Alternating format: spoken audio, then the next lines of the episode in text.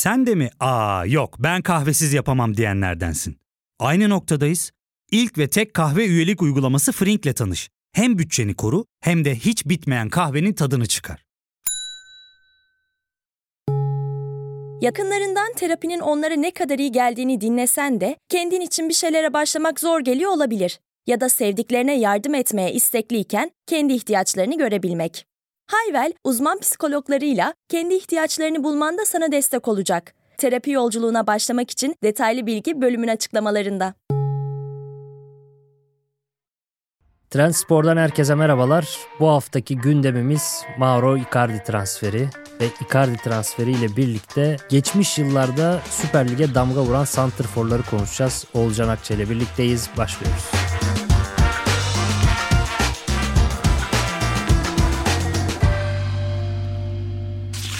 Oğulcan selamlar. Selam abi geçmiş olsun. Ne için? Mert Müldür diyormuşum ben de şimdi. bir önceki Zaha golünü şey Mert Müldür'le çıkarmaya çalışıyormuşum değil mi? Yok işin şakası. Yine kavruk tenle karşımda Sinan evet. Yılmaz. Yani geçen haftanın iki katı falan. Hani oyunda böyle karakter yaparsın da beş tane skin olur ya. Senin şu ikiden beşe çıkmış durumda. Çadırdan kalkıp geldim zaten. Yani Erikli'den buraya 5-6 saat sürdü yolculuk maalesef. Aksaklıklar oldu. Ama nihayet geldim. Seni de biraz beklettim kusura bakma. Biraz derken? Biraz fazla.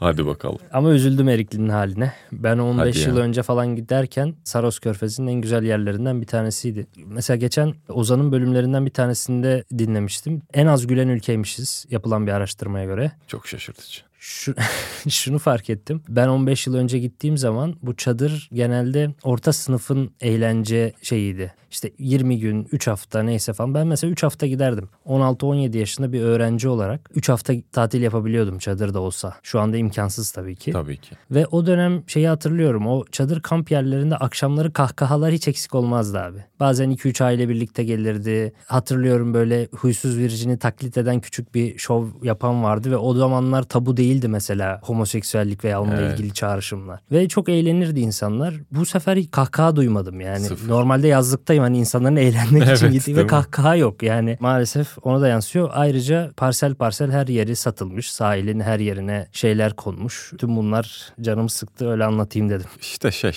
insanların stresten ve çok sesten bunalıp artık kaçtığı yerler olduğu için tatil demek insanlar için artık o demek. Fazla sessizlik hakim olması beni şaşırtmadı. E buhran da var tabii hepimizin evet, üstünde. Eskiden öyle değildi yani.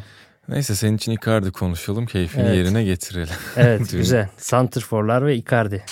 Santraforlar ben ve Icardi. Ben de çocukluğumda forvet oynuyordum altyapıda. Santrfor olmadı bizden tabii. İçimizde ukde. Küçük, Nedense bir kalecilere takığım zaten bir de santrforlar. Küçükken işte santrfor musun bugün gelip benimle program yapıyorsun hayat. Ve santrforları konuşuyoruz. Evet. Mauro Icardi'nin benim için en önemli olayı şuydu. Ben çocukken bile top oynarken futbolda en hoşuma gitmeyen şey bencillikti abi. Pas atmayan, daha müsait arkadaşı varken takımda kendisi şut çeken, kendine oynayan oyuncular en yakın arkadaşım bile olsa tartışır ve kavga ederdim ki beni tanıyanlar bilir çok zor sinirlenen biriyim ben. Ama ona çok sinir olurdum yani. Çünkü futbol bir takımdaşlık oyunu, birliktelik oyunu ve bir birlikteliği en kolay bozan şey bencillik. Hayatta da böyle yani ilişkilerde de böyle. Birlikteliğin zehri gibi bir şey bencillik ve Mauro Icardi ile ilgili beklentim şuydu. Bütün yıldız transferlerde bu oluyordu. Mesela birazdan Drogba'da da konuşuruz. Drogba geldi mesela frikikleri atmaya çalıştı. Tamam çok büyük starsın, çok büyük oyuncusun vesaire ama Selçuk İnan çok iyi frikik atıyor o sırada. Senin star olman frikiğini adamın elinden almanı gerektirmiyor. Mauro Icardi'yi hepsinden çok sevme nedenim benim bir spor sever olarak bilhassa gelir gelmez oldukça zor durumda olmasına rağmen hiçbir zaman kendini düşünmedi. Bu çok çarpıcıydı benim adıma. Şöyle zor durumdaydı. Kasım ayını bitirdiğimizde sanırım sadece bir gol bir asisti vardı. Hiç hazır gelmedi. Hatta o maçlarda hatırla orta sahadan şut atmak zorunda kalıyordu. Önü bomboşken gidemiyordu. Evet. Ondan önceki iki sene Paris Saint Germain'de yedek kalmıştı. Biner dakika oynayabilmişti ve bir önceki sene 4 gol 0 asiste kalmış. Galatasaray'da da öyle bir durumda artık Aralık ayına geliniyor. Yani aslında artık hani Kayseri'ye kaybedilmiş o maçta Icardi yokları oynamış falan iyi bir başlangıç değildi Icardi için. Gomis götürüyordu bir şekilde Galatasaray'ı. Fakat sonra bir Başakşehir maçı oynandı mesela ve Icardi de penaltıdan bir gol atmıştı. Maç 3-0'dı. Dördüncü gol öncesi Icardi kaleciyle karşı karşıya kalmıştı ve topukla kendi gol atmak yerine Kerem'e çok önüne şık vermiş. bir asist yapmıştı. Şahane bir asistti ve çok zekiceydi. Ama çok zekice olmasından çok tam bir takım oyunu göstergesiydi ve kendini öne çıkarmayıp takım arkadaşlarını yücelten bir hareketti. O yüzden Mauro Icardi'nin bende karakter olarak yeri başka bir yerde duruyor. Drogba'da görmediğimi gördüm diyebilirim. Ve her zaman ama her zaman önce takım oyunu dedi. Birçok pozisyonda hatta kendi daha müsait pozisyondayken Kerem'e attırmaya çalıştığı falan oldu. Ve bence Kerem buna duyduğu şükrandan dolayı da büyük bir gelişim gösterdi ve Şubat ayına kadar asisti olmayan Kerem daha sonraki 3 ayda olağanüstü bir asistçilik özelliği göstererek 11 asist yaptı ve asist kralı oldu. Koca sezonun asist kralı oldu. Icardi o yüzden gençlere de bence iyi bir örnek oldu. Ve şu anda mesela Zalgiris maçı da tam tersi. Bencillik yüzünden kazanılamayan maçtı. Zaniolo'nun, Yunus'un sürekli bencilliği üzerinden kazanılamayan bir maçtı. Icardi'nin değeri bence o açıdan da önemli. Yani Zaniolo'lara, Yunus'lara, diğer genç oyunculara takımdaşlığı ve doğru oyunu göstermek adına da önemli. Icardi'ye buradan takım oyununa gösterdiği saygıdan dolayı bir spor sever olarak sevgilerimi iletip çok uzun tuttum. Sana bırakıyorum. Yo sözü. yo Ee, abi tabii yani Icardi'yi daha iyi anlatacaksın sonuç olarak bana göre ama güzel örnek verdin. Çünkü mesela kağıt üstünde baksan bu takımdaşlık duygusunu Drogba'dan mı beklerdin yoksa Icardi'den mi? Ben şahsen Drogba'dan beklerdim. Ama aslında oyuncuları kimi zaman yanlış analiz edebildiğimizi de onlardan beklediğimiz şeylerin çok daha dışına çıkabileceklerini de Icardi'de geçen yıl gördük. Şimdi bana Icardi'yi sorsaydın 8 asiste tamamladı geçen sezonu toplamda. 21 gol 8 asist. 8 asist asla beklemezdim. Evet. Gol Hay- daha fazlasını bekleyebilirsin ama asist beklemezsin. Aynen öyle. Hatta ya zaten benim için bunu Galatasaray'a gelmeden önce normal arkadaş ortamında da konuşurdum. Ceza sahası içi bitiriciliği anlamında benim için dünyada ilk 5'te falandı her zaman. O Inter'deki dönemlerinde özellikle. O Kerem'e yaptığı asisti Başakşehir maçında izlerken evet galiba açılıyor düşüncesine beni sevk etmişti gerçekten. Ve ne kadar paylaşımcı olduğunu aslında bunun biraz da onun Galatasaray taraftar ve Galatasaray kulübü mentaline çok iyi geldiğinden dolayı bu kadar paylaşımcı da olabileceğini düşünüyorum. Çok iyi bir ortam var çünkü Icardi için burada. Hiç böyle çalkantılı bir geçmişinde gördüğümüz gibi yaşayabileceği hiçbir ortam olmadı Galatasaray'da aslında baktığında. Hem sağ içinde çok iyi idare edildi hem sağ dışında çok iyi idare edildi. Kafa ne kadar şeffafsa Icardi'de bir o kadar da bu şekilde performans oluyor ki ligin son haftalarında bu kadar skorer olmasının da en büyük sebeplerinden biri de bu. Ona inanan bir kitleyi hissettiğinde çoğu oyuncu psikolojiktir baktığında. Futbol sadece fiziksel değil, oyuncular için de öyle. Icardi'nin psikolojisinin ne kadar iyi olduğunu gördüğümüzde neler yaptığını zaten yakından yaşadık yani. Güzel de bir karşılama oldu onun için. Bir imza töreni düzenledi Galatasaray. Geçmişte de olan şeylerde Türk futbolunda böyle toplu imza törenleri falan şık güzel oluyor. Bir de taraftarı da açtılar. Bence oldukça güzel oldu. Eğlendi herkes sezon öncesinde. Bir de bu ilk Zalgiris maçından sonra biraz moral depolama ihtiyacı vardı Galatasaray'ın. İyi bir işti bence o açıdan. Güzel de karşılandı. Bir de diğer santraforlara bakalım.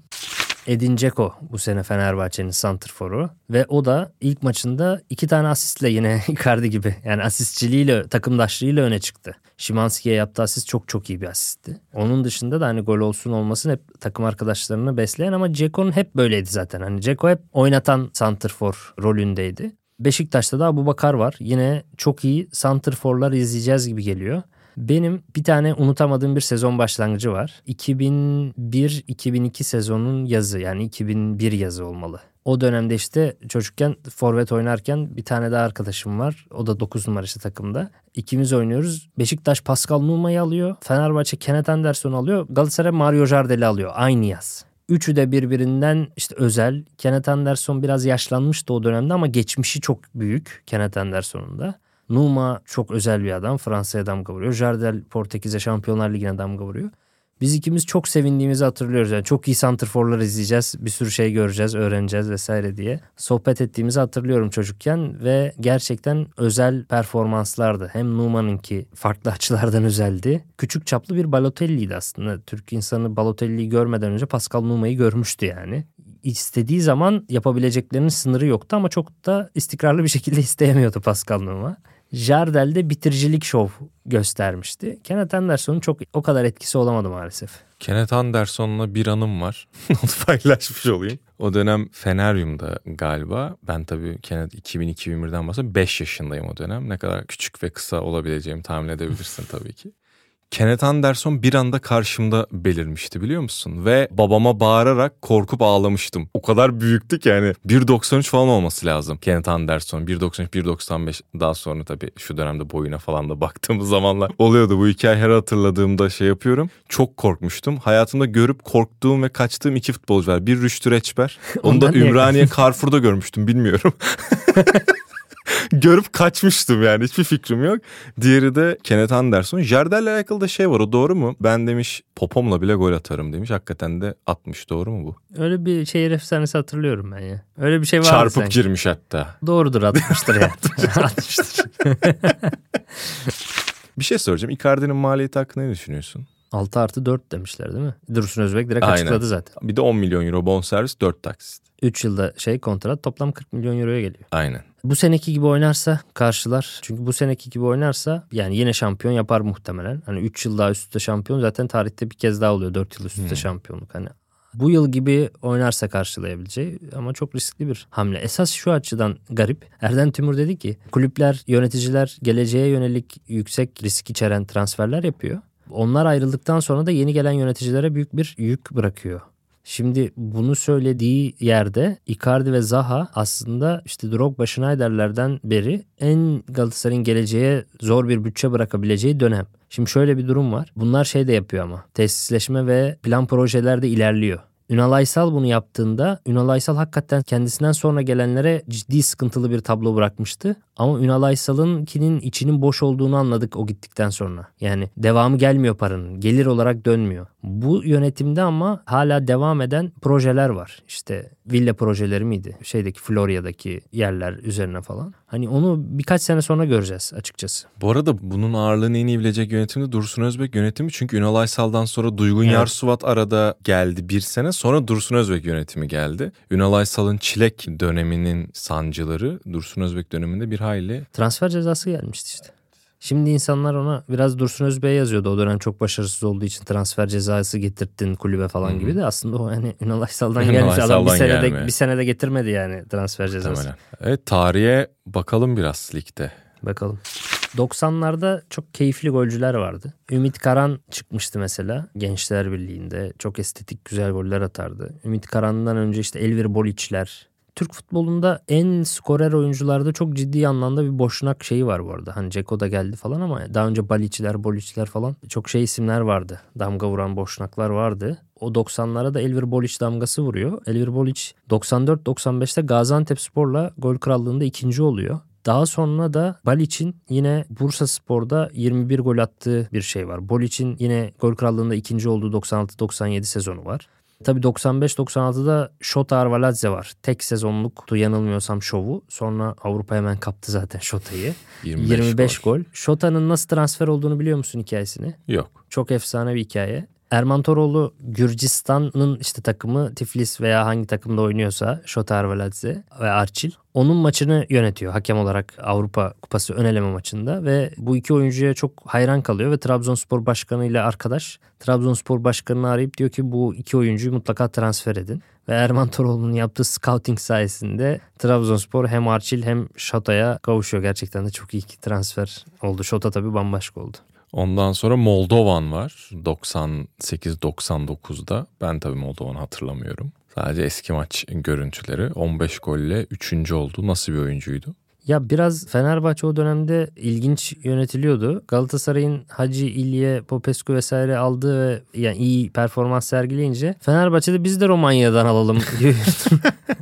ve hatta Adrian İlye'nin kardeşi Sabin İlye'yi de almışlardı. Moldovan da onunla birlikte geldi ama Moldovan milli oyuncuydu yani. Romanya milli takım zaten o dönem Avrupa'nın en iyi milli takımlarından bir tanesi. Hep Avrupa şampiyonaları ve Dünya Kupası'nda hep çeyrek finaller görüyor. Hep gruptan çıkıyorlar. Hani o yüzden boş bir adam değildi Moldovan'da. Ve performansında gösterdi yani 15 gol attı ama o da çok kalmadı maalesef. 90'larda esas İlhan Cavcav'ın getirdikleri var. Yani Andre Kona var mesela. Kona 100 gol barajını geçen çok nadir isimlerden bir tanesi. Yabancılarda özellikle en nadirlerden. E, çok golü var Süper Lig'de. Çünkü çok uzun yıllar oynadı ve 93-94 sezonunda mesela gol krallığında ikinci sırada Kona. Sonra Ankara gücünde Agustin var Afrikalı golcülerden. Ama 2000'lerin ortalarında bir oyuncu var ki benim en beğendiğim Fenerbahçe santrforu Pierre Van Hooijdonk. Benim çocukluk kahramanım Pierre Van Hooijdonk yani o kadar severdim ki. Şimdi Tadiç'i anlatırken aura diyorum ben. Bambaşka bir aurası var futbolculuk meziyetleri dışında. Muhtemelen Tadiç'ten önce bir önceki programda da söyledim. Pierre Van Hooijdonk'tur o aura meselesi. Sahaya çıktığında böyle bir garip hissettirirdi yani. Dev gibi bir adamdı. Pierre Van Hooijdonk'ta şöyle bir şey vardı. Çok fazla kendi gol çizgisinden rakip golü çıkardı. Evet. Ön direkte duruyordu galiba ya da arka direkte. Kaleye gelen şutları çok çıkarıyordu. İşte hem atıyor hem kurtarıyor gibi bir şey vardı adamda. Karlı karlı bir Gençler Birliği deplasmanında 80'de falan gol atmıştı ama ondan bir 5 dakika önce de çizgiden top çıkarmıştı bak 1-0. Evet, ve 1-0 aldı. Galiba o maçta 6 veya 8 numara oynadı. Yani Gençler Birliği maçında orta saha oynadı yani. 6 değildir muhtemelen de. Çok orta saha oynamıştı ya. yani bir kadro ile ilgili bir şey yapmıştı. Daum'un çılgınlıklarından bir tanesine denk gelmişti ve orta o 1-0'lık maçı çok net hatırlıyorum. Bir de bu o sezonun Daum sezonunun Futbolun Efendisi diye bir kitabı var. Pierre Van Hooijdonk özelinde anlatılan bir kitap bu arada o. O sezonun tüm detaylı 17 maç 4. sarı kartı görmeyip sezonu tamamlıyor Pierre Van yıl. Çok özel bir figürdü bence. Frikikleri söylemiyorum. Zaten böyle en havalı futbol anları diye videolar olur ya. Yanılmıyorsam Denizli spor maçı olması lazım. Baraj kurmuyorlar Hoydonk frikik atacakken. Bizim Ömer Çatkıç kaleci. Bizim 3-4 tane Fenerbahçeliyi dizip çatal asıyor friki. Son derece tehlikeli bir nokta. Pierre Van Hooydonk topun gerisinde iki kişilik Fenerbahçe barajı var. Kemal ve Petkov. Gençler Birliği baraj yapmadı şu anda. Ceza alanının içi hayli kalabalık. Van Hooydonk ve gol! Pierre Van Hooydonk atıyor. 86. dakika fark 1'e iniyor. O hikayenin şöyle daha taçlanmış hali var. Ömer Çatkıç kaleci. Ve Ömer Çatkıç da o zaman Rüştü'nün arkasındaki Hı-hı. milli takımın ikinci kalecisi yani. Ligin en iyi kalecilerinden bir tanesi. Hı-hı. Ve herkes Pierre Van Hooydonk'un aşırı iyi frikiklerini konuşuyor. Ömer Çatkıç da diyor ki ben Pierre Van Hooydonk'tan frikik golü yemem diyor. Ve baraj kurdurmuyor önüne. Yani Ömer'in... O maç o zaman ben yanlış evet, hatırlıyor olabilirim. Ömer'in iddiası şu yani ben topu görürsem refleks gösteririm. Çünkü olağanüstü refleksleri vardı Ömer'in hakikaten. Rüştü'ye benzerdi o açıdan. Ve uzaktan da geldiği için yetişirim kurtarırım. Ama Hoydunk da o kadar akıllı bir adam ki hayır topu görmemen lazım diyor. Çünkü hakikaten görürse kurtarabilir. Çok iyi refleksleri vardı ve kendi oyuncularını koyuyor evet. ve mükemmel bir de tam 90'a takmıştı evet. yani. Bir de bir şey daha var. O da kaleyi ne kadar ezberlediğinin kanıtı. İstanbulspor maçından önce ısınmada sağ kale direği işte atıyorum 5 santim daha kısa diyor. Ölçü olarak hakikaten 5 santim daha kısa çıkıyor. Bu aslında çalışmanın ve emeğin direkt göstergesi. Çok havalı ya çok karizmatik ve tamamen çalışmayla ilgili. Mesela Sergen Yalçın o kadar çalışmadan direkt yetenek üzerine frikik atıyordu ya. Ama Hoydonk'un frikik gol yüzdeleri çok daha fazla. Hoydonk belli ki Sergen kadar yetenekli bir futbolcu değildi. Ama aşırı derecede çok çalıştığı için robot gibi frikik atıyordu adam. Yani evet. eliyle koymuş gibi frikikler oluyordu. Ve maçları izlerken o dönemde oyunun seyrini değiştirdi Türk futbol severi için. Çünkü şöyle futbol bir akan oyun sporu. Aniden gelişir olaylar. Amerikan futbolu izler gibi veya beyzbol izler gibi oyunlar böyle set set oynanmaz. Durup da bütün tribün aynı anda ya da televizyon karşısındakiler aynı anda böyle nefesini tutup da hadi bakalım şimdi bir şey olacak mı demezsin futbolda. İlk defa Pierre Van oldu. Pierre Van Hooydonk'un duran topları o kadar yüksek bir tehlike veya gol yüzdesine sahipti ki frikik olunca herkes nefesi tutuyordu. Penaltı, Penaltı gibi, gibi hissediyordun gibi. yani. Gerçekten öyle. 2003-2004 sezonunda 24 golle ikinci oluyor. O sezonu hatırlıyor musun abi? Zafer bir yolla aynı gol sayısında bitirip sezon içerisinde bir golü kendi kalesine diye yazıyorlar ve o şekilde 24'e düşüyor Oydonk. Buna hakim miydin? Yok ilk defa. Evet oldu. Zafer bir yolla beraber bitiyordu. Sezon sonunda 24'e düşürüyorlar. Aslında gol kralı diyebiliriz yani Çok baktığında. Acayipmiş. Evet. Bu arada 2003'ten 2011'e kadar bir Fenerbahçe hegemonyası var hafiften. Alex zaten sürekli bir ikinci bir birinci. Nobre 18 golle üçüncü. 2003-2012 arası zaten çok net bir Fenerbahçe ağırlığı Ligde de var. genel ligde, ağırlık ligde var. yani evet. Attığı gol sayısı, puan toplamada falan onlar da öndedir muhtemelen. Burada Alex'te iki tane gol krallığı var. Muhtemelen bu listede yani biz 90'ların başından itibaren baktığımızda net bir forvet olmayan çok nadir oyunculardan bir tanesi iki kere gol kralı olmuş haliyle. Bir atıf şey şu sol Var, kanat diyebiliriz. Bir Bupenza sol kanat gibi oynuyordu ama aslında forvette diyebiliriz. Bu anlamda da Alex'in ne kadar aslında öldürücü bir Larin de mesela sol kenardan Heh, sol at- kenar, gelip evet. atmak o kadar zor değil. Bakan bu da aynı şekilde. Kenar forvetler atabiliyor da 10 numaradan o kadar atmak daha zor. Çünkü Evet. önünde tam önünde bir tane daha santrfor var. Kenardan girdiğin zaman onun arka direkçi ikinci forvet olabiliyorsun ama 10 numaradan Talişka da çok attı. Alex gibi atmak gerçekten çok zor. Alex çok büyük bir iş başarmıştı. Bir not var Ant'ın çıkardıklarından sağ olsun. 2015-16 sezonunda çok çarpıcı bir durum. Gol krallığı sıralamasında Süper Lig'de ilk 10 sıranın tamamı yabancı. Bir tane bile yerli yok. Benim hep şikayet ettiğim yerli santrforlar ölüyor durumunun. 15-16'da artık cılkı çıkmış. Mario Gomez mükemmeldi zaten. 15-16 sezonun MVP'si oldu. Geçen senenin Icardi'si gibi. Bu arada hani Icardi var, Gomis var MVP diyebileceğimiz. Gomez var. Hani son 10 yılda Santrfor'un MVP olduğu bence 3 sezon var. Yani onun dışındakiler diğer pozisyonlar. Mesela Uğurcan Çakır, Muslera 14-15'te. Hani Visca Başakşehir şampiyonluğunda. Öyle santrforların net süpürdüğü sezonlar son 10 sezonda sadece 3 tane hatırlıyorum ben. Benim Icardi'den sonra zaten en görkemli olarak ikinci sıraya koyacağım da Mario Gomez'inki olurdu. O canavar gibi bir bitiricilik performansıydı gerçekten. Ligin kalıplarına da inanılmaz uyuyordu. Doğru. Hakikaten ama tabii o Beşiktaş kadrosu da Oğuzhan da besliyor, Sosa da besliyor. Sağlı sollu herkes besliyor yani Gomez'i. İnanılmaz bir sezondu. Çok çok ağır basmıştı gerçekten. Burada bölüme küçük bir ara veriyoruz. Döndüğümüzde devam edeceğiz. Ya fark ettin mi? Biz en çok kahveye para harcıyoruz. Yok abi, bundan sonra günde bir. Aa, sen Frink kullanmıyor musun? Nasıl yani? Yani kahvenden kısmına gerek yok. Frink'e üye olursan aylık sadece 1200 TL'ye istediğin çeşit kahveyi istediğin kadar içebilirsin. Günlük 40 TL'ye sınırsız kahve mi yani? Çok iyiymiş. Aynen. Hatta şu anda 200 TL'lik bir indirim kodu da var. E hadi hemen indirip üye ol da bu fırsatı kaçırma. Terapiye başlamak, içinden çıkamadığın döngüleri kırmak, bazı yanlış bulduğun kararlarını değiştirmek ve kendinle beraber daha huzurlu bir yaşam inşa etmek için atabileceğin en değerli adımlardan biri. Hayvel ile yoğun yaşam tempona uyum sağlayarak online terapi seanslarını takvimine göre ayarlayabilirsin. Bini aşkın uzmandan sana en uygun terapisti seçebilir, podb10 koduyla indirimden yararlanabilirsin. Detaylı bilgi açıklamalardaki bağlantıda.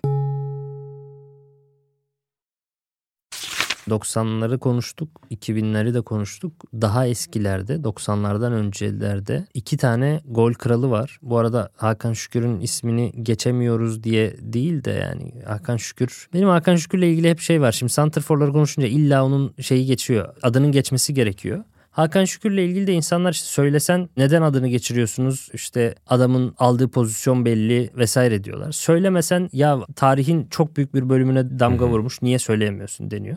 Benim Hakan Şükür'le ilgili başından beri tavrım çok net olduğu için orada gönlüm rahat. Ben Hakan Şükür'ün milletvekiliyken de bilgi sahibi olmadan fikir sahibi olduğu işler yaptığını, kendi saçma sapan bir yola soktuğunu söylüyordum. Daha sonra onu daha da katmerledi. Daha da saçma sapan bir yola soktu. O yüzden benim hani Hakan Şükür'le 2008'den sonra yani futbolculuğu bıraktıktan sonra bu kadar büyük bir futbolculuk geçmişinin ne işi var siyasetle diyordum. Önce başka bir yol, ondan sonra bambaşka bir yol seçti. Tamamen kendi yaptığı saçma sapan hatalarında şimdi ceremesini çekiyor. Onun derdini de Türk basınının çekmesi de ayrıca yani. Türk spor basının Hakan Şükür'ün saçmalıkları yüzünden bu duruma düşmesi de ayrıca sinir bozucu yani. Maalesef. Ama 90'larda o işte çok pres yapan, çalışkan, hava topu da indiren vesaire konusunda olağanüstü dominant ve takım oyununa Galatasaray'ın başarılarına çok büyük yardımı olan bir futbolcudur. Ama ondan sonra kendi özel hayatındaki ve işte futbolculuk sonrası siyasal hayatındaki saçmalıkları zaten bizden bağımsız bir olay olduğu için Bir de yabancı forvetleri konuşuyoruz burada. Icardi bağlantısıyla. Yoksa kralı da burada geçirelim madem. yani Burak Yılmaz'ı yani. doğru. Benim Burak için bir numara. Ne açıdan? Her açıdan. Yani ben bir numaraya Benim tanık ya. olduğum yerli forvet açısından. Yani çok yetenek değil de çok fiziksel özellikleri çok etkileyiciydi. İşte hızı, dinamizmi, Büyük deliciliği. golcü abi. Ya ben o kadar koyamıyorum ya. Niye? Tanju Çolak mesela daha Abi ben Tanşol hatırlamıyorum ama tanık olduğum diyorum yani. Tanju Çolak daha yetenekli geliyor mesela. Ben bir Nihat diyebilirim, bir Burak Yılmaz diyebilirim baktığında. Hakan Aykut Kocamanları çok bilmiyorum. Onu da mesela gollerini, özetleri falan gördüğümüz için hani böyle çok yaşayamadık. Tanju'da da öyle. Hani golleri izlediğin zaman bir de tabii şey gibi oluyor. Hani bir futbolcu yeni transferi YouTube'dan izleyince hepsi Messi'ye dönüşüyor ya. Şimdi adamın zaten hep güzel yaptığı gol vuruşlarını izlediğin zaman Aykut Kocaman da çok olağanüstü geliyor. Tanju Çolak da ama hani kaçırdıkları yok çünkü zaten YouTube'da. Evet. Ama gerçek istatistikleri falan çok iyi. İstatistik demişken geçen haftanın da aslında konusu olması gereken bir şey var. Geçen hafta unuttum bunu. Beşiktaş'ta Şenol Birol diye bir efsane var. Bir de Birol Peker var. Birol Peker kanat oyuncusu. Pekel. Şenol Birol da santrfor. E, Hatta o dönemde Beşiktaş işte 60'ların başı yani bu 59-60 profesyonelliklere geçiş döneminin başlarında damga vuruyorlar lige. Hatta Şenol Birol gol diye Beşiktaş tribünlerinin tezahüratı var. Bu isimle film de var. Türk sinemasında. Burada Şenol Birol'un çok güzel sezonları var abi ama çok talihsiz. Çünkü Metin Oktay'la aynı döneme denk geliyor. Adam 34 gol atıyor. 62-63 sezonda gol kralı olamıyor çünkü Metin Oktay'ın 38 golü var ve bunu sadece 26 maçta yapıyor. 26 maçta 38 golle bence lig tarihinin en acayip santrfor istatistikleri hala Metin Oktay'da. Yani 26 maçta 38 gol atılamaz çünkü. Mümkün değil. Yani Tanju Çolak geçti. Rekor Tanju Çolak'ta ama inanılmaz istatistik varsa bir tane o Metin Oktay'da var bence. Yani maç başı ortalaması saçma sapan bir seviye. Ya şöyle mesela şimdi şey konuşuluyor ya Olcan işte 5 yıldız muhabbetleri yüzünden işte 30'lar 40'lar 50'ler falan. Şöyle bir durum var. O yıldız tartışmasından bağımsız Galatasaray kurulduktan 1905'ten 20'lere kadar oldukça iyi. Hatta en iyi takımlardan bir tanesi. 24'ten işte TFF kuruluyor falan 20'lerden sonra 20'lerle 55-50'lerin ortasına kadar Galatasaray felaket en kötü dönemi kuruluşu ve işte orta vadesi Galatasaray'ın çok kötü. O dönemde Beşiktaş'ın falan da arkasına düşüyor Galatasaray. Bir de hani taraftar oluşturmakta zorlanıyor çünkü liseye bağımlı vesaire. Galatasaray'ın aslında kaderini değiştiren adam Metin Oktay oluyor olağanüstü bir karizma adamda, olağanüstü başarı, olağanüstü golcülük. Metin Oktay Galatasaray'ı halk takımı haline getiren oyuncu oluyor. Yani liseden koparıp halkın takımı yapan isim oluyor. O yüzden belki hani bir santrforun ülke futbol tarihini değiştirmesi açısındaki en büyük etki Metin Oktay'da o yüzden. Hani göremedik, izleyemedik falan ama tarihsel çizgiye baktığın zaman Galatasaray'ın kaderine en büyük etki eden ve Türk futbolunun kaderine en büyük etki eden isim bir santrfor olarak Metin Oktay'da. Ki belki de o dönemden beri Galatasaray'ın en gösterişli forvetini onun selamıyla açıklıyorsun ve tanıtıyorsun Doğru. videosunda. Ya hala etkisi var doğru diyorsun. Drogba'nın çıktığı ilk yani İstiklal Marşı'nın okunduğu sırada Drogba elini kalbin üstüne koyuyor ve bunun Metin Oktay selamı üzerine olduğu söylenmişti. Icardi'nin açıklamasında yine armanın üstüne el gidiyor yine bir Metin Oktay selamı. Bu aslında her oyuncuya kullandığı ve Metin Oktay'ın hala günümüzde Galatasaray için nasıl bir etkisi olduğunun gerçeği. Doğru. Benim yakın bir arkadaşım var Twitter'da yazmış. Arjantinli Metin Oktay artık bizim takımımızda diye mesela Icardi için. Ne kadar önemli bir figür olduğunu bugün taraftarın hiç bu kadar sevdiği ve beklediği bir oyuncu olmuş olabilir mi Icardi kadar? Yoktur Bilmiyorum, muhtemelen. bilmiyorum. Metin Oktay'ın ruhunu da Icardi'de yaşatabiliyorsun ama açıklarken. Evet. Florya Metin Oktay tesisleriydi bu arada tesislerin ismiydi. Umarım yeni yapılan tesislerin adı da yine Metin Oktay tesisleri olur. Şenol Birol demişken orada Metin Oktay'ın gölgesinde kalmakla ilgili bir durum var. Geçen hafta şundan konuşmalıydık. Türkiye'nin ilk transfer çalımıydı o. Fenerbahçe alıyor sonradan Şenol Birol'u. Ve Birol Peker'i de aynı aynı şekilde ikisini birden Beşiktaş'tan alıyor. İlk büyük transfer çalımı Şenol Birol'la birlikte Beşiktaş'tan Fenerbahçe'ye geçiyor. Hani o da çok büyük golcü ama Metin Oktay'dan dolayı onun adı pek duyulmuyor maalesef. Bu arada bu gol krallığı konusunda bir yabancı forvete değinmeden edemeyeceğim bir Fenerbahçe olarak. Mamadou Niang. Benim Fenerbahçe'de gördüğüm en iyi santraforlardan. Santrafor diyebilir miyiz aslında Niang'a? Yani benim için santrafor tanımı daha fizikli. Sırtı dönük. Yani Ceko aslında. Abu Bakar'a benziyor bence. Niye? Evet. Oynatan da santrfor. Ve aslında mesela Afrikalı golcülere hep şey denirdi işte tekniği yok falan diye ırkçılık yapılırdı adamlara. 90'lardakiler falan hep süratiyle fark yaratırdı ya. Son 15 yıla baktığın zaman tam tersine oyun zekası ve teknik. Şu anda Abu Bakar'ın koşacak hali çok yok mesela. Evet. Full zeka ve teknikle oynuyor adam. Böyle göbekli halı saha abileri gibi şov yapıyor. Dalga geçiyor çocuklarla. Niang da öyleydi Niang yani. da öyleydi. Niang da bitik halinde gelmişti zaten. Öyle genç halinde gelmedi. Ee, 1.81 boyunda sırtına stoper alıyordu yani Niang ve çok garip. Gezdiriyordu da bu arada. Garip bir ayak içi vardı inanılmaz bitiriciydi. Bak Icardi ile ilgili de o da 1.80, 1.81. Niang'la aynı boyda. Icardi ile ilgili de ben şunu da söyleyeyim. Ben şimdi altyapıda oynarken Oğulcan şey düşünüyordum. Ya benim boyum ortaokuldayken falan çok uzadı. 1.80'lere geldi. Ortaokulda sınıfın en uzun 2-3 kişisinden biriydim. Ve santrforlukta hani iyi olur vesaire diye düşünüyordum. Fakat lisede lisede hiç uzamadı. 1.80'de kaldı öyle. 1.81 oldu. O kadar yani uzamadım. Ve şey diyordum ya zaten hani boy uzamadı. Çok hızlı da değilim. Benden santrfor olmaz diyordum hani. Ne savunma arkasına koşu var çok bir santrfor hızı. Ne bir hava topu hakimiyeti boyumdan dolayı. Öyle kendimi avutuyordum. Ta ki işte Icardi'leri görene kadar. o da 1.81 ve çok hızlı değil Icardi'de mesela. Burak Yılmaz gibi değil. Yani fiziksel olarak çok bir artısı olmadan sırf zeka ve teknikle bu kadar büyük fark yaratması. İşte Okan Buruk diyor ya en zeki futbolcum Mauro Icardi diye. Oyun zekası en yüksek futbolcum. Full zeka ve teknik. Yani çünkü ne çok hızlı ne havadan çok üstün. Ona rağmen sadece Türkiye'de değil yani Serie A'da bile gol kralı oldu adam. iki kere hem de. O çok şeyi gösteriyor yani çok zor. Yani 1.80 boyunda falan olacaksın. Bir de hızlı olmayacaksın. Ona rağmen bu kadar tavan göreceksin. Çok zor bir şey yani. Evet ve bunu Avrupa'da da kanıtlamış Evet. olması. Şimdi Afrikalı dedin ya Musa Sov'u konuşmadan yapamam çünkü Fenerbahçe'de oynadığı 4 tam sezon var. Hepsine de 15'ten fazla gol atmış bir oyuncu. İki tanesi yarım sezon. Birinde 5 maç oynayıp Al Ahli'ye gitti zaten. Bir tanesinde de devre arası geldi. Orada bile devrede 12 maçta 8 golü var bu arada Musa Sov'un.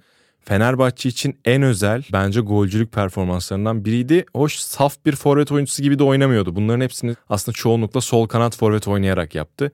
Yine senin tezine aslında yakın. Sol kanat forvet olarak oynayıp gol atmak bir tık daha kolay. 10 numaraya göre bence daha kolay. Ama Sov çok benim için de özel bir adam bir Sov'un şeyi 9'a da koyduğun zaman sırıtmıyordu. Çoğu sol kenar forveti 9'a koyduğun zaman sırıtıyor. Sırtı dönük oynayamıyor çünkü. Sov ama gerçekten zengin, çeşitli bir oyuncuydu.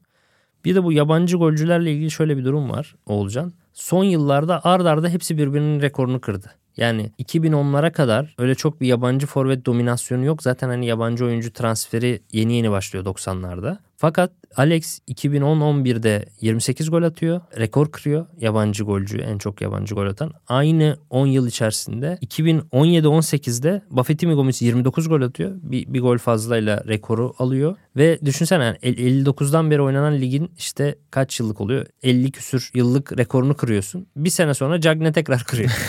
Çok kötü yani. Cagne kırıyor Evet. Cagne de 29'u bir arttırıp işte e, 30'u 30 var. atıyor. 20'si Kasımpaşa'da onu Galatasaray'da olmak üzere 30 golle Süper Lig'in bir sezonda en çok gol atan yabancı santrforu oluyor. Bu sene de Valencia az daha kırıyordu. değil mi? 29 golü var Valencia'nın 29. bu yıl.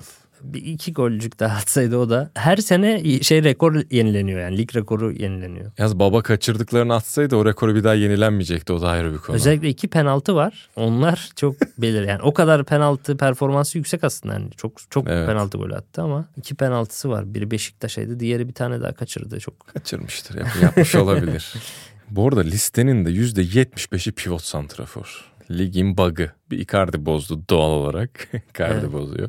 Bir böyle pivot gibi olmayıp Wagner Love evet etki etmişti. var oldu Alanya'da. O yaştan sonra Beşiktaş transferini yaptırtan sezon kendisi için. Arada bir Bupenza var. Ya Bupenza da hakikaten canavar gibi bir sezon geçirmişti ya. Ya ama o da kenar forvet yani santrfor olarak. Ama hep bireysel beceriyle atıyordu abi golleri. İnanılmaz bir şut gücü vardı herifte. Doğru. E, O sebeple bu Penza'yı da burada ayırıyorum. Şota da işte ama çok eski yani. Şota da 90'larda şeydi pivot değildi hani daha bitirici kutu içi. Biraz Icardi'ye benziyordu Şota yani. Zeka, teknik oyuncusu. Onun dışındakiler dediğin gibi işte Niang biraz ben, o, o modelde. Abubakar Niang, Icardi, Şota daha aklıyla. Şimdi bizim Türkiye'de aslında geçer akçe şu. Fiziğiyle ezenler zaten süpürüyor. Onlar Makukula bile fark yaratıyor. Yani adamın kariyerinde şey yok. Öyle çok özel bir sezon yok. Süper Lig'e geliyor. Biraz toparlayayım. Fizik olarak eziyor. Balotelli ölü haliyle geliyor. Dağıtıyor. Bir sürü gol atıyor. Zaten pivotlar net fark yaratıyor. Bir de bizim yerli stoperlerimizin oyun bilgisi çok düşük oluyor. Ve zeki santrforlar, kurnaz santrforlar da çok iş yapıyor. Mesela Gekas, Teofonis Gekas. Zekasıyla el avuca sığmaz böyle marke edemezsin.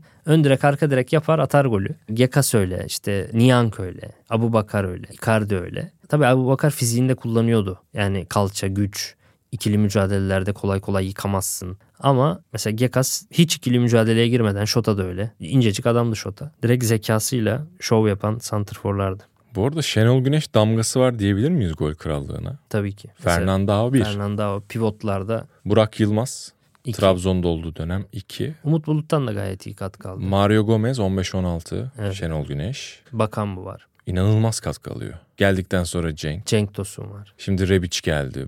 Rebic'e de minimum 15 attırır yine. Yani evet niye olmasın? Rebic de tam bir ikinci forvet oyuncusu. Yani hem İbrahimovic'le iyi performans sergilediği dönemde hem de daha önceki kariyerinde hep ikinci forvet olarak katkı sağlamış. Yani aslında bu Bakar'ın yanına yardımcı. Belki şey de olabilir. İşte Galatasaray'da biraz 4-2-4 gibi olacak diyoruz ya. Cenk'i de kesmediğimiz düzlemde Gezal da iyileşirse belki sağda Gezal solda Cenk Rebic ikinci forvet gibi arkada biraz. Olabilir. 4-2-3-1 Amir Lecesson'un onların arkasında gibi bir şey de dönüşebilir bence. E, Şenol Hoca yapar bunu. Çok forvet kullanır o. Yani Umut, Burak, Jaja, Yattara hepsini kullanıyordu yani. E, Teofilo falan o dönemlerde. Yapabilir. Bu yılki favorin Santrforlarda mı? gol kralı favorin. Icardi diyeceksin tabii. Icardi yani. tabii. evet. Bu arada Ceko şu an aktif futbolcular arasında en golcü 7. oyuncuymuş dünyada. Çünkü dünyanın en profesyonel oyuncularından bir tanesi olduğu için Üç- sakatlanmıyor adam. 328 gol civarı bir sayıda. Evet. Cavani, Suarez, Ronaldo, Messi falan onların arkasından Ceko geliyor. Yani hiçbir zaman herhalde böyle 30-40 golleri atan çok golcü patlamalı olmadı ama hiçbir zaman da 10 golün altına düşmeyen istikrar Evet. abidesi gibi bir oyuncu oldu. Ben işte o videoya hazırlanırken bakmıştım. Bir 11 sezon falan çift tane full yani. Evet. Servisçi de yanında güzel bir şey bu. 20 gol katkısı bulduğu Yani sezonlar var. Tadic'i de yine attıracak. Tadic de yine çok gol atıp attıracak gibi bir durum yaratıyor bu. Yani iyi anlaşırlar. Bu arada yani şimdi girmişken baktım da birkaç sezonu var ki bak Wolfsburg'da 2 sezon üst üste bir 30'u var bir 29'u var. City'de 26'sı var. Roma'da 39'u var. Hı, o çok çarpıcı. Ee, 16 17 39 gol 10 asist o sezon. Wolfsburg'da 30 attığı sezon 10 asist, 29 attığı sezon 8 asisti var. Bayağı garip ya Ceko'nun Evet. gol katkı sayısı ve son 8 sezonda çift tanenin altında hiç düşmemiş minimum 13 atmış. Gol kralı adayınacak o mu? Değil. Bu kadar anlatıp değil mi? Pazarladım ama Abubakar olabilir. Ben Abu Bakar'dan beklemiyorum. Çünkü çok iyi görsem de fiziksel olarak eski seviyesine ulaşamıyormuş gibi geliyor Abu Bakar bana. İhtiyacı yok ki abi. Ama işte o ben hep böyle gideceğini zannetmiyorum. Çok olağanüstü bir bitiricilikle oynuyor. Yani geçen sene geldiğinde kaç XG'den böyle düşük bir XG'den olağanüstü bir gol sayısı çıkarmıştı. Yani zaten hani gollerine baktığınız zaman işte 30 metreden vuruyor, çok çaprazdan vuruyor falan. Her seferinde de girmez yani o kadar da olmaz diye düşünüyorum. Ha, şu ana kadar yine de oluyor ama Hazırlık maçlarında da attı. evet attı Yani çok şık goller attı. Devam ediyor atmaya. Ama yine de çok az eforla oynuyor. O kadar az eforla bir de bu sene 50 maç oynayacak Beşiktaş'ta. O yüzden o kadar beklentim yok. Icardi'nin ne kadar hazır olup olmayacağına bağlı. Ve Anadolu takımlarında var mı diye düşünüyorum böyle. Maxi Gomez Trabzon'da Zannetmiyorum. Maxi bana istikrarsız bir oyuncu gibi geliyor. Yetenekli, fizikli, bayağı potansiyeli var. Yapabilecek gibi gözüküyor ama istikrarsız geliyor çok. Piontek var Başakşehir'de. Piontek ilginç olabilir evet. Evet. Yani evet olabilir. Piontek'ten bir sürpriz bekleyebiliriz. Başka da öyle çok şimdi hemen dikkatimi çeken bir Türkiye isim. Rehabilite Merkezi Piontek'i de muhtemelen Doğru. hayata döndürür diye düşünüyorum. Ama evet yani benim bir avu bakar ne olursa olsun 20'leri bulacağını düşünüyorum. Zaha'dan da ben ilginç bir performans bekliyorum. Gol performansı. Çünkü onun fiziğini durdurmak çok zor bizim ligde. Bir de Zaniolo'nun olgunu kafa olarak da o kadar dikine gitmiyor. Zaha da bence gol olarak sürpriz yüksek sayılara çıkar diye tahmin ediyorum ama bakalım. Transfer çalımı pek yar olmuyor bu arada öyle Evet söyleyeyim. bir de şeyi sistemi de oturtması lazım Okan Hoca'nın. Şimdi Zaha'dan sonra bambaşka bir şey üretmek zorunda. Tutarsa Zaha patların tutmazsa takım olarak sıkıntılar yaşanma ihtimalinde de zor duruma girer yani. Bu arada Fenerbahçe muhtemelen bence hissiyat duyum değildir. Tokay Kambi'yi de alacak kanat forvet olarak. Yine 15 golü geçen kanat forvetlerden biri olabilir diye düşünüyorum. Çift tanesi net de. Tadic ve Ceko'nun da bol servis yapabileceği diyorsun. Tadic kaç atar sence? Bence Ligde? şeyi bulur gene ya. Double double'ı çok Ajax'ta yaptıysa burada da yapar diye düşünüyorum. 15'ten fazla atar mı? Atabilir ya pekala. Çünkü Ceko attırır duruma geçer ona. Bir de 4-2-3-1 yaparsa yani Ekambi'yi alırsa senin dediğin gibi o zaman gol ağırlığı Tadic'e geçebilir. Ortaya kaydığında. Evet. Çünkü şey sol kenarda kaleden biraz daha uzaklaşacak. Çünkü hani az önce sol kenarlar atar dedim de o saydığım adamların hepsi çok hızlıydı. Kaleye hızlı gidebiliyordu. Sov, Larin, hızlı süratli fizik güçlü. Şimdi Tadic daha çok servis yapan, besleyen tipte geçen sene Kerem'in dönüştüğü rolde dönüşebilir sol kenarda kalırsa. Ama 10 numarada kalırsa o zaman Ceko'nun indirdiklerini falan atan işte Ekambi'yi de oynatan tipte bir oyuncu olarak Alex vari bir gol sayısı çıkarabilir diye düşünüyorum. İnşallah sana sezonu ilerleyen zamanlarında geçmiş olsun diyebilirim. bol bol. Peki. Birkaç arkadaşım senin yüzünden dal geçti benimle. Geçmiş olsun diyorlar. E, Geçmiş olsun diyorlar. Seni dinlemişler. Ama şey çok az üstüme geldiğini düşünüyorlar. Hmm. Daha fazla ağlatmalıymışsın beni yani burada. Ama sen öyle biri olmadığımı biliyorsun. Evet. İstediğin kadar kudurt. Olmaz yani. Teşekkürler. Ağzına sağlık. Senin de. Dinleyenlerimize de teşekkür ediyoruz. Gelecek bölümlerde görüşmek üzere. Bol gollü bir sezon olsun dileyelim. Avrupa maçları bol gollü olsun. Elemeler var. Ve güzel santrfor performansları izleyelim. Hoşçakalın. Hoşçakalın.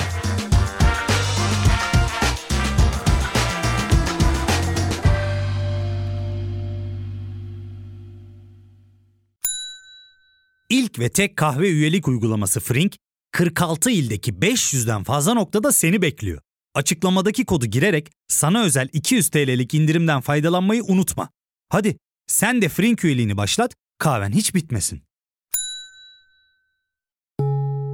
Hem bugününe hem yarınına katacaklarıyla terapi yolculuğuna ve daha iyi hissetmeye bugün Hayvel ile başla. Açıklamadaki linkten Hayvel'i indir, ücretsiz tanışma görüşmelerinin ardından bütçene uygun seans paketini seç ve terapi yolculuğuna başla.